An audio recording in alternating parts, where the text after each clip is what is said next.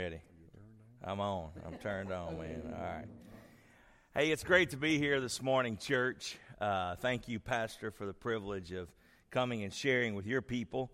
And uh, man, I hope today that God will do a great work in our hearts and lives uh, this weekend. Um, all right.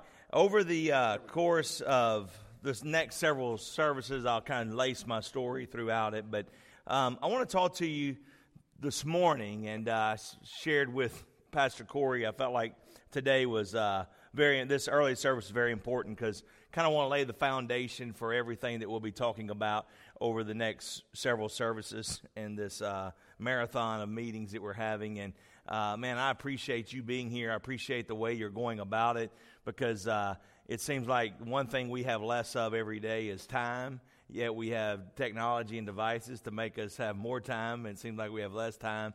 Um, but today I want to talk to you about the subject of canoeing the mountain. Uh, I read ran across this, and it really began to help shape my life and kind of become very encouraging and uh, formidable for me and my, my pathway and my life. And, you know, when you think about that, the canoe in the mountain, you say, well, man, what in the world does that mean? And it's an interesting dynamic because the, the mindset that we have is the fact that uh, taking my canoe or my pirogue or whatever it may be up the mountain, and uh, that becomes an overwhelming thought in that capacity to think about a mountain and a canoe and what in the world does those two have in common other than uh, in taking uh, pretty pictures, uh, a picturesque scene or something of that nature. And uh, one of the reasons I want to share this with you because it's where we find ourselves in our nation. It's where we find ourselves in our cities. It's where we find ourselves as we are walking this out. We find ourselves having to canoe the mountains. And this idea came from uh, uh, a, a, little thing called the Louisiana Purchase. Uh, whenever in um, 1806, uh, President Jefferson commissioned two guys to go forth, Lewis and Clark, you may have heard of them, in this expedition. And uh, they took a corpse of discovery, about 30 guys, and as they began to strike out, what their main purpose in that mission was, when that Louisiana Purchase, was to go and, and find a waterway that would go from the east coast to the west coast. Now, we knew that we had a, a waterway that went from the, the very east coast all the way to the Missouri River. So, Lewis and Clark struck off or on the Missouri River, and they were going to try to find waterways that could go all the way to the west coast after this great purchase. I was studying about this, and one way they put it, for them to have been able to find a navigable waterway that went from east to west coast, inter- intercontinental, uh, all the way across the continent, would have been equivalent to the creating of the internet in our day. So you realize that was a pretty significant discovery.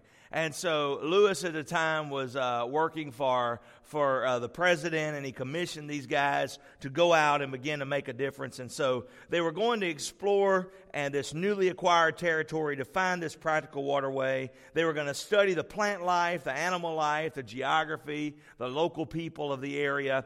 And so as they struck out on this, here's the interesting dynamic. The reason they chose these two men was because, or the reason they chose Lewis was because he was a guy that was an excellent man, an expert in navigating the waterways. And so they took off on this corpse of discovery. Can you imagine that going down the Missouri River? Uh, here goes Lewis, here goes Clark, and here comes 30 men behind them in these little canoes. Or uh, they're going across down, they're going up the Missouri River. And so here's the interesting thing that I want to talk to you about. I really want you to pick up this that I'm going to share with you because the, as they went up the Missouri River, now, you know, if you're going to travel up a, uh, in a river, it's best to go down if the only means of uh, uh, motorization is your muscles. And so, uh, nevertheless, the water was going in the opposite direction from the west. And so they began to go across this, go up this river and they went up this river for 16 months. Now imagine paddling upstream for 16 months. And they were pretty fired up. I mean, you can imagine that. I mean, they're on a presidential commission. They're going out there and they're exploring this new territory. And man, they're seeing new things and new sights. And uh, as they went on this discovery, they went 16 months and they made it to the Missouri Falls to only run into a little thing called the Rocky Mountains. Now, they knew when they were on this discovery that they would run into mountains. Of course, the only mountains that they had really ever seen was like the Appalachian Mountains and those smaller mountains. But can you imagine, if we could go back to that slide for just a minute of this Rocky Mountain, when they were going up that river and all of a sudden you're in your Pirogue and now you're thinking, oh my goodness, what is this before me? What is it? It's massive we went on a trip out out to uh, uh, Wyoming and South Dakota, Colorado this year, and we came in from South Dakota. We came into Yellowstone first, and then went to the Grand Tetons. And uh, as we made that trip kind of backwards, when I went to Yellowstone, I'll just be honest, I was pretty disappointed. I mean, there were some cool things there the artesian paint pots, there was, you know, uh, Old Faithful Geyser, there was the Grand Canyon of Yellowstone, there was buffalo and bear and different things, but that wasn't what I was looking for. I was looking for these mountains, these snow capped Rocky Mountains that I'd seen pictures of my whole life. And, and, and man, we went for two or three days and I never really saw them. I mean, I'd seen neat mountains and stuff, but I'd seen stuff like that.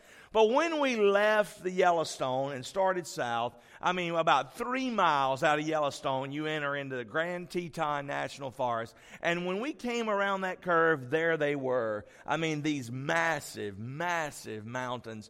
And so here's Lewis and Clark. They're on a commission from the president to go and find a waterway from east to west so that they could have trade across the continent. And you go 16 months upriver to only run into the Rocky Mountains and to find no way past them. Now, what in the world does that mean for us today? Well, it means a lot because at this point, they could have give up. They could have went back. They could have gone back to the president. They could have went back to Washington. They could have said, "You know what, Mr. President? It's nothing like we thought it was going to be." It's nothing like we thought it was going to be, but I tell you what you do. Instead of using canoes for 16 months, if you will go back and send a group of guys with horses and buggies and uh, buggies and all these supplies and go to the Missouri Great Falls, we've mapped it out for you, and then bring you some hikers to figure out the way over the Rocky Mountains, that would have been acceptable to the president. It would have been because it was nothing like they had never they, they expected. They had never seen that before. But you know what? That's not what these men did. These men went to South Dakota and they hunkered down and they hung out there for the whole winter and they began to say, How are we going to find a way over the mountain? Because they weren't quitters. And they said, you know what? All we understand is the waterway. All we understand is navigating these pathways. But you know what? We are not going back to the president and telling him we were a failure. We're not going to go back to the president of the United States, the third president, and say, you know what? It was a little tough. It was a little tough. No, sir, no, ma'am. Not the people who had just won the Revolutionary War. Not the people who were only three presidents into this early nation. They said, We will die trying. And these men began to figure out what must we do. And you say, What in the world does that have to do with us, Pastor? It's a lot. Because you see, my friends, there is a lot of similarities because when we think about this world that we live in, it's not the same world that Pastor Corey led me to Christ in. I mean, I was 16 year old right there. He was having a bonfire one night at the church. It was Halloween time, and man, it was when we did crazy stuff. Like we brought cassette tapes and burned them if they didn't have good lyrics on them. And some of us still had a few albums hanging around. Now albums are cool and they're buying vinyl again, but back then they weren't cool. And so we brought all that, and I'm telling you, it was the place to be. All we knew was there was this crazy preacher there, and he was preaching about sex and dancing and drinking and all this stuff, and he was attracting young people like crazy. And man, all I knew is that was the place to be because that's where all the girls were. And so, man, I went there on a Friday night to a bonfire for one purpose. I was looking to pick up chicks, but I'm telling you, I had a head on collision with a thrice holy God around a bonfire one night. I went looking for girls, but God came looking for me. And I want you to understand, it's a different world that we live in back then. Matter of fact, nothing is the same. Nothing is the same. And we almost, from a theological point of view, we have entered into what we call a post Christian world. The Christendom that I grew up in, the mindset that you grew up in, no longer exists. So, what are we going to do? Are we going to fold in the sails? Are we going to go back to Washington or go back to heaven and say, you know what, God, it wasn't what I understood. The world changed around me. The mindset of the world, my world, the worldview began to change. We entered into a post-Christian world, and I no longer can embrace that. And God, I didn't know what to do. It was tough. People were different. They spoke different languages. They looked different. They did life different, and their priorities changed and their values changed. And you know what, God? They didn't like my values. They didn't like my worldview. So you know what? We just went back to church, came inside the sheetrock walls, hunkered down, and said, "Even so." Lord, let it pass and come quickly. You know, the majority of Christians today are just praying, they're praying that they can ride it out till Jesus comes. You say, well, when's Jesus coming? Well, he comes every day for somebody. And in that dynamic, what we're thinking about is it's a post Christian world. So, what does that mean for me? What does that mean for you? Training up a younger generation my wife and I have had this discovery. We have two 16 year olds, and we have a five year old and a two year old. Now, that's crazy. And so, when you think about that, the thought that I've been thinking is the way that I trained my 16 year olds is going to be different than the way I'm training this second generation. That's what we call them in our house. So I may refer to that the rest of this weekend as 1.0 and 2.0. That's just easy to summarize it in our family. So the way that we're training 2.0 will be different than the way we trained 1.0. Why? Because there's 14 years difference.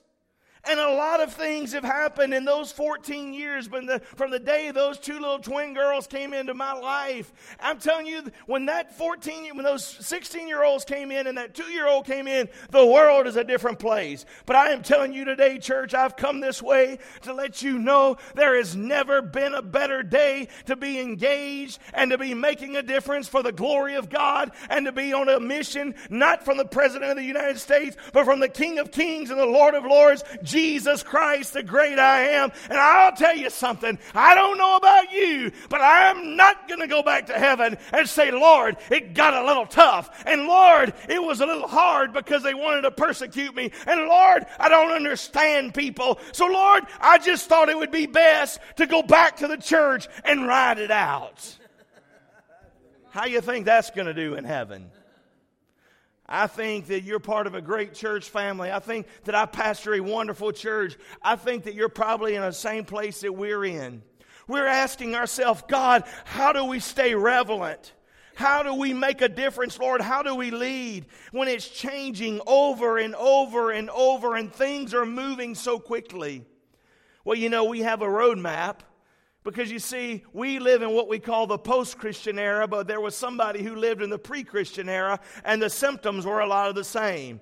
You see, the Bible teaches us in John 1, it says, In the beginning was the Word, and the Word became flesh, and the Word dwelt among us. He was in the beginning with God, and all things were made through Him, and without Him nothing was made. And in Him was life, and the life was the light of men. If there's one verse I want you to remember this weekend, this is it. This is it. Write this down. Verse 4 In him was life, and the life was the light. The light of who? The light of men. Oh, my friends, I want you to understand that Jesus came into a dark time. There was a time in the Christian world that they called it the dark ages, but it had nothing as dark as it was before Jesus came into the world. I'm telling you that he lived in a pre Christian world, we live in a post Christian world, and the symptoms are the same. You see, my friends, Jesus Christ led out of the darkness, and you and I, we have the privilege of leading into the darkness.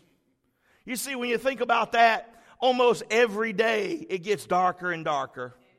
I mean, it seems like things in the world, I'm not, I, look, I am not a negative person. I am a glass half full. But let's just talk about the reality.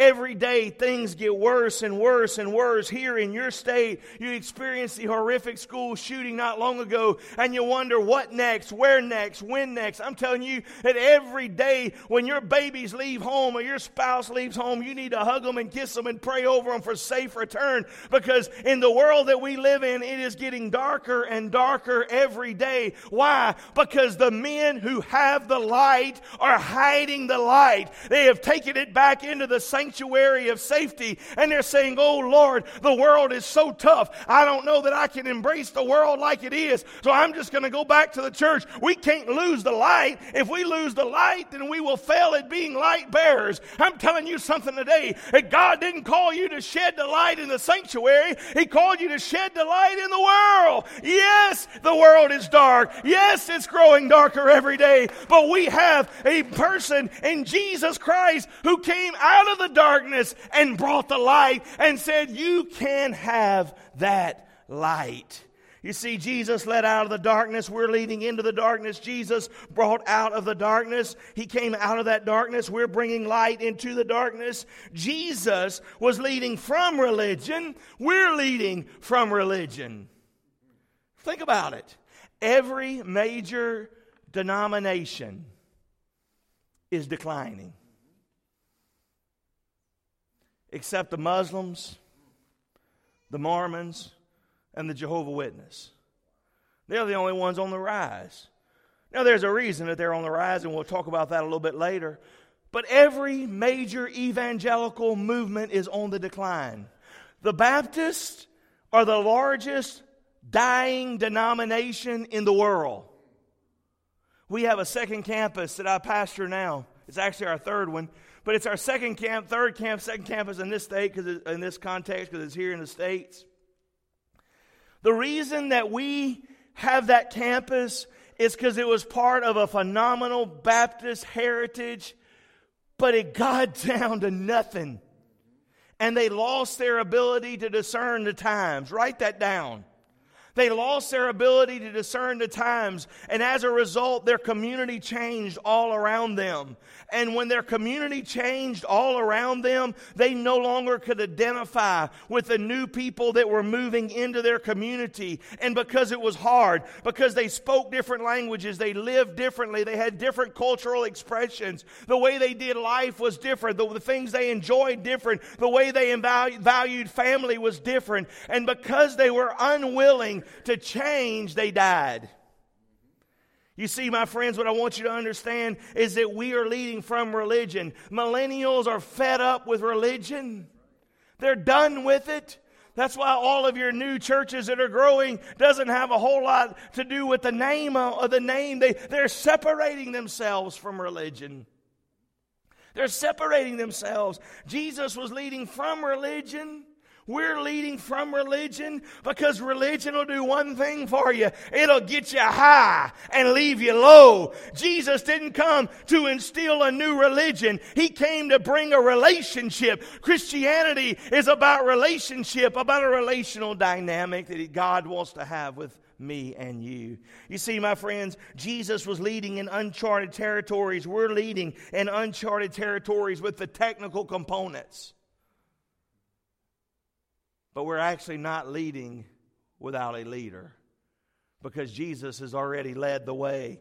You see, my friends, today, He created a pathway out of nowhere, and now we just have to follow it. Sure, the technical components has changed, and we'll talk about this a little bit. Let me just give you one easy example. How many of you in here have Facebook? Let me just see your hand. All right, the rest of you are probably lying about it. Well, if you're younger, you probably don't. I remember when we started the church, Facebook really just started. It really took off 11 years ago. It was created by some college students who were under the age of 23.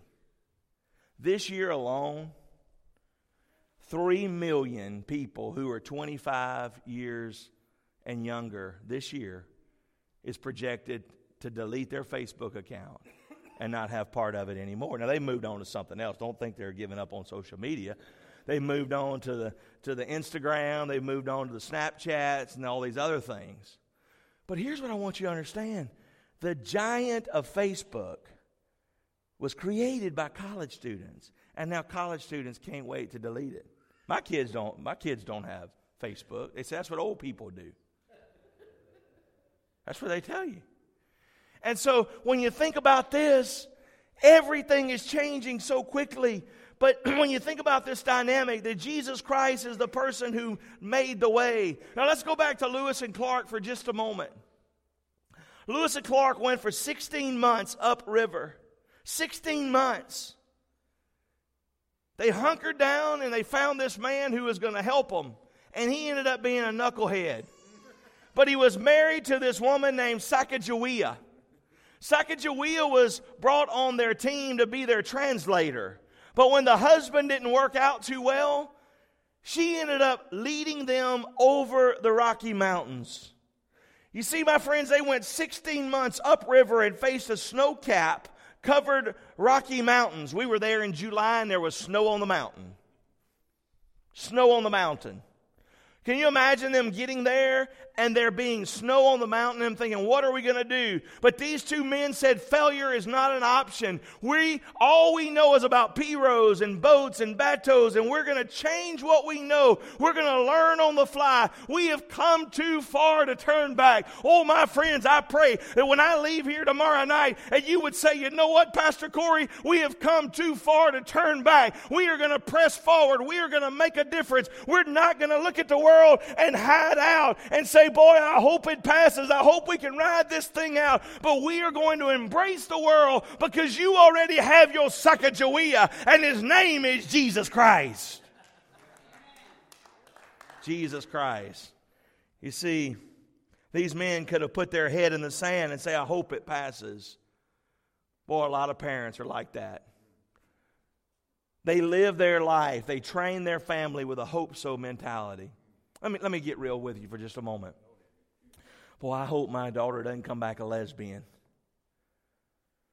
I hope my son doesn't want to enter into this whole new transgender dynamic. I hope this. I hope that. I hope. Man, I remember when I was a kid, all parents hoped is that their, their, their, their kids wouldn't get pregnant out of wedlock. Parents have a whole lot more to worry about than just getting pregnant out of wedlock now although that's terrible. But we live with a hope so mentality. And this weekend, if you will stay with me for the next several services, I hope that what I'm going to talk to you about is that you may feel obligated, but I am telling you an obligation versus opportunity, opportunity wins every time. You see, my friends, there's a story in the Bible about this.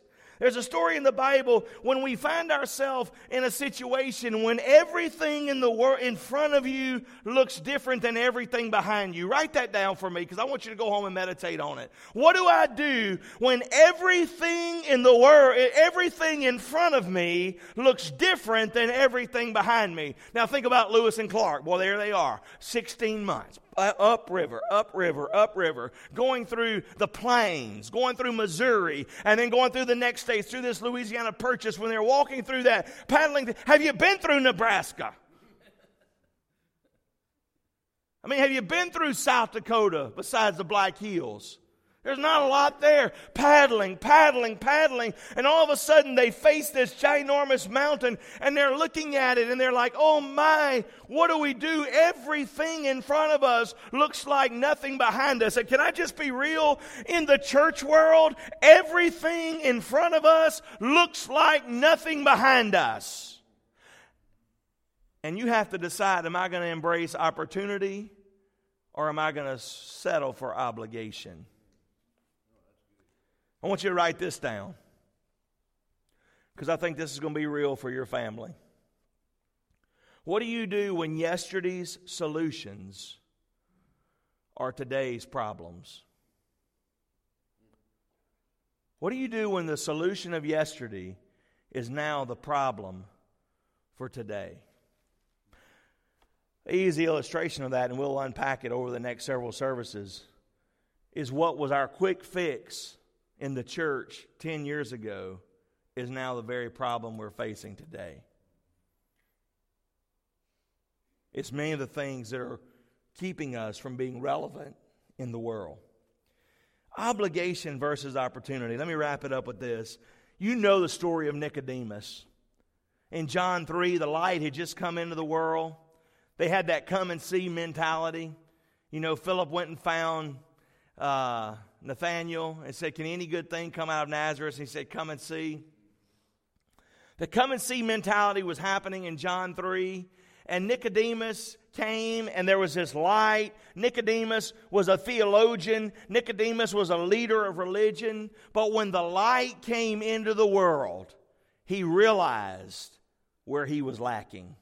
You know, a lot of times you don't realize where the flaws are until you turn the light on.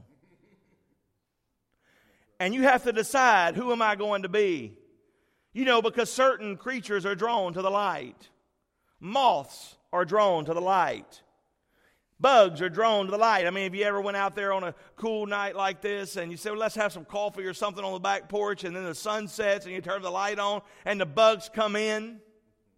And then before long, you're like, turn the light off, turn the light off. We'll sit in the dark. Certain bugs are drawn to the light, but then sometimes you go into an old abandoned house, hopefully an abandoned house and not one being occupied. I have been into some that are occupied. Turn the light on and roaches run. Roaches run from the light, but moths are drawn to the light. Are you picking up what I'm putting down? You have to decide, am I going to embrace the light or run from the light? Nicodemus decided, I'm going to be a moth. The only one. I'm going to be a moth. All the other religious leaders began to run away from the light because the true light had come. And in him was the life of men. The life of men. And Nicodemus was so drawn to the light that he came to Jesus and he said things like this. I mean, when you look at it, he said in John 3 1 and 4, I mean, it's amazing. He came and he said, What must I do to be born again? What must I do to be born again? Because he realized he was lacking. And when you think about that and what he is saying, the story of Nicodemus, Jesus said, Are you the leader of Israel? And you're asking me what you must do? What he was really doing was pointing out the deficiencies in his belief system. You see, Nicodemus, he was so invested in the old. He had a degree in the old. He had accolades from the old. He had plaques from the old. He had trophies from the old, but he was drawn to the new. He was a teacher to many, but he desired to, he desired to learn from one. People gathered to hear Nicodemus teach, but the one that taught many now desired to be taught by one. Nicodemus was a man. He was a man who understood reason, but he found Jesus to be unreasonable in his teaching. Nicodemus was a man who found the darkness that he thought was a true light, but now the true light had come, he realized he had been carrying false light. You see, my friends, what I want you to understand is a couple things as I wrap this up. Nicodemus understood that the obligation of the old forces him to settle for the status quo. And I want you to know that as you prepare to go into uncharted waters, I remember uh, 12, 12 years ago, I sat in the office of our denominational leaders. And, and when we began to, when I laid out the model for Family of Grace Church, it was so non traditional that the leader of the Louisiana Baptist Convention, I sat in his office. Matter of fact, he ended up coming and joining our church. He said, Brad, here's what I want you to do. He said, we, we don't understand anything about this. He said, I want you to be our Lewis and Clark. And he said, I want you to go and I want you to leave the signs behind you as you go so that we can come behind you as a denomination so that we can come behind you and begin to duplicate what you're doing because we've never traveled this way before. My friends, today it has been 12 years since we have launched into the formation of it, 11 years since we've been having public worship, and we are having to learn today more than ever because every day leads us into more uncharted territories. As we walk further in the darkness in this post Christian world, we have to learn new ways to be relevant. But I am telling you today that when I I get to heaven, I want to finish burnt out, saying, I left it all on the field. I gave it all on the field. And Lord, I may not have reached my city. I may not have changed my city, but Lord, I left it all trying. You see, Nicodemus realized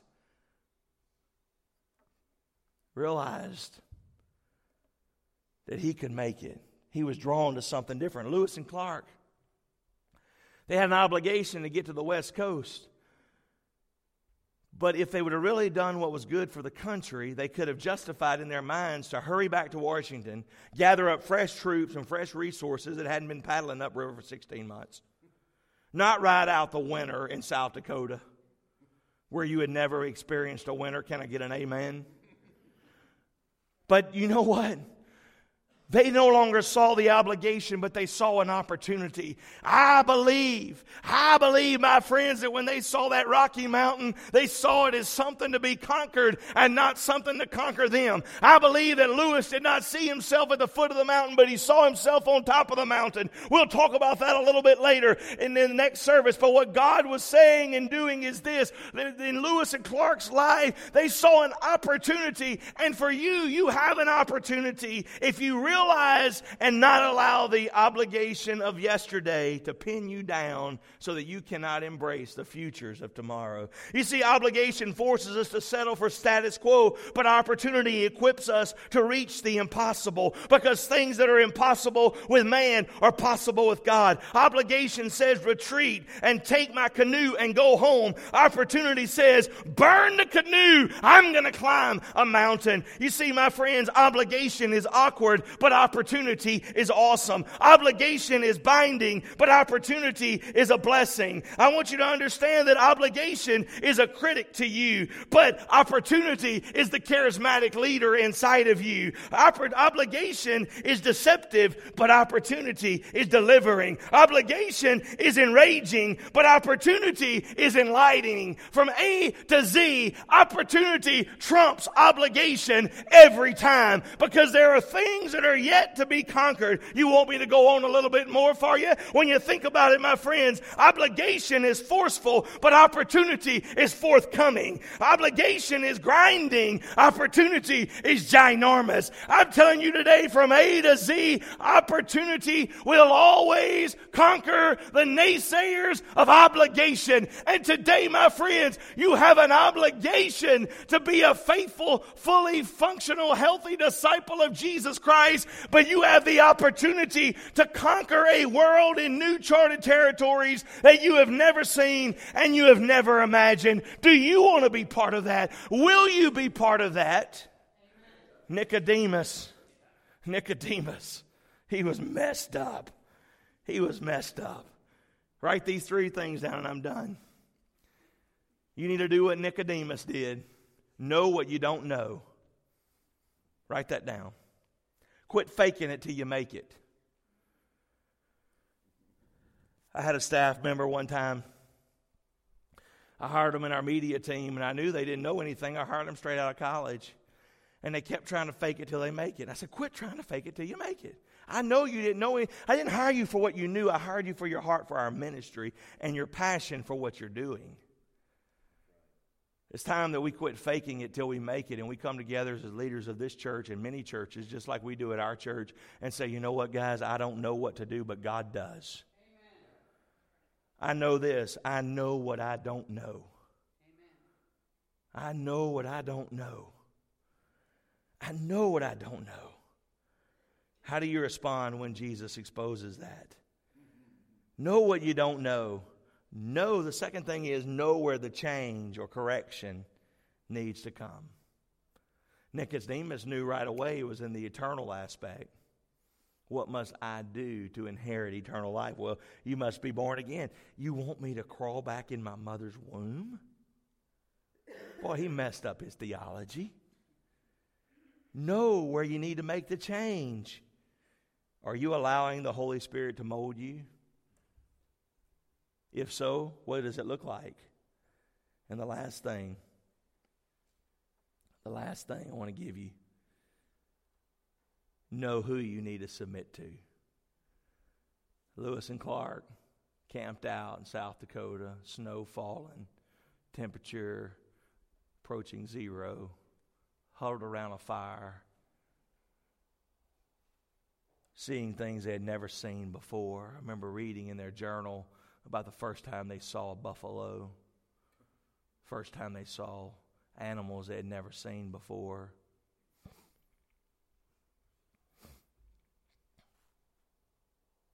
They said, We have to find a way. Church, your city, your regional area is depending on you to find a way to stay relevant. I know you're facing mountains that seem unpassable. At the end of this service, would you make a commitment to burn 16, 16 years old, and Corey led me there to burn my cassette of Run DMC and the Beastie Boys. Ah, some of you grew up in that age. Because it was destroying my life. It was making my mind meditate on things that were unhealthy and unholy. Now, remember, I didn't go there to burn my cassette and my CD. I mean, my, there was no CDs yet, my cassette. Why? Because the true light had not yet shone in my life. Oh, I had religion. Oh, I was a drug baby. I mean, I drug church before I was ever born. For nine months, my mama waddled me down the church house. But those other teenagers that had already seen the light, and that light was life to them, was burning their cassettes and albums because it was unhealthy and unholy to their way they were thinking. My friends, today, obligation to the old, focusing on submitting to the wrong thing is unhealthy. And today, honestly, if it's keeping you from reaching your city, it's unholy. Because Paul said we need to become all things to all people that we might win some. Not say you either come be like us or go somewhere else. In this early service, you're the core of this church. Would you right now just begin to say, God, help me to burn, burn the mentality of the old, burn the mentality of submitting to the wrong thing, burn the obligation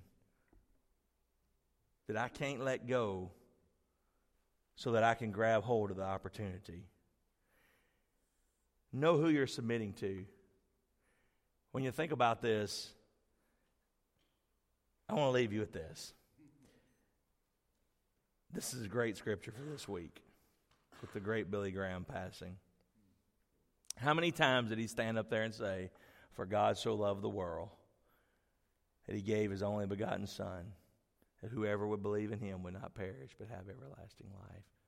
Summarize that for you God, the Almighty author, so loved the world, the mightiest motive, that he gave his only begotten Son, the greatest gift that whoever the widest welcome believes in him, the easiest escape, should not perish the divine deliverance, but have everlasting life, the priceless possession. Do you think that God gave the royal diadem of heaven for you to come and say, Well, Pastor, we'd sure like to reach our city. But you know, folks, we live in a post Christian world. They just don't like Jesus anymore. Well, I know they don't like Jesus. You think they liked him when he came the first time? Need I remind you how that story ended? Are you picking up what I'm putting down? There's an opportunity set before you that ought to have you like a kid at the candy store, a kid going to Disney World for the first time. It ought to seem bigger than life to you. Get your head out of the sound, sand and say, Jesus, you are our Sacagawea you have already led over the pass. You know it was nothing for Sacagawea. She knew how to get there. There was a pass that her people had already created. They just walked over it. I'll share more about that story next hour. But here's what I want you to know you are the difference makers. Would you join me in this prayer right now? Lord, open my heart. and pull out the fear. Lord, remove the fear of the past so that I can embrace the new. Give me courage. Lord, help me not to retreat. But Lord, show us as a family, a faith family, how we're going to change our city. In Jesus' name, amen. Pastor,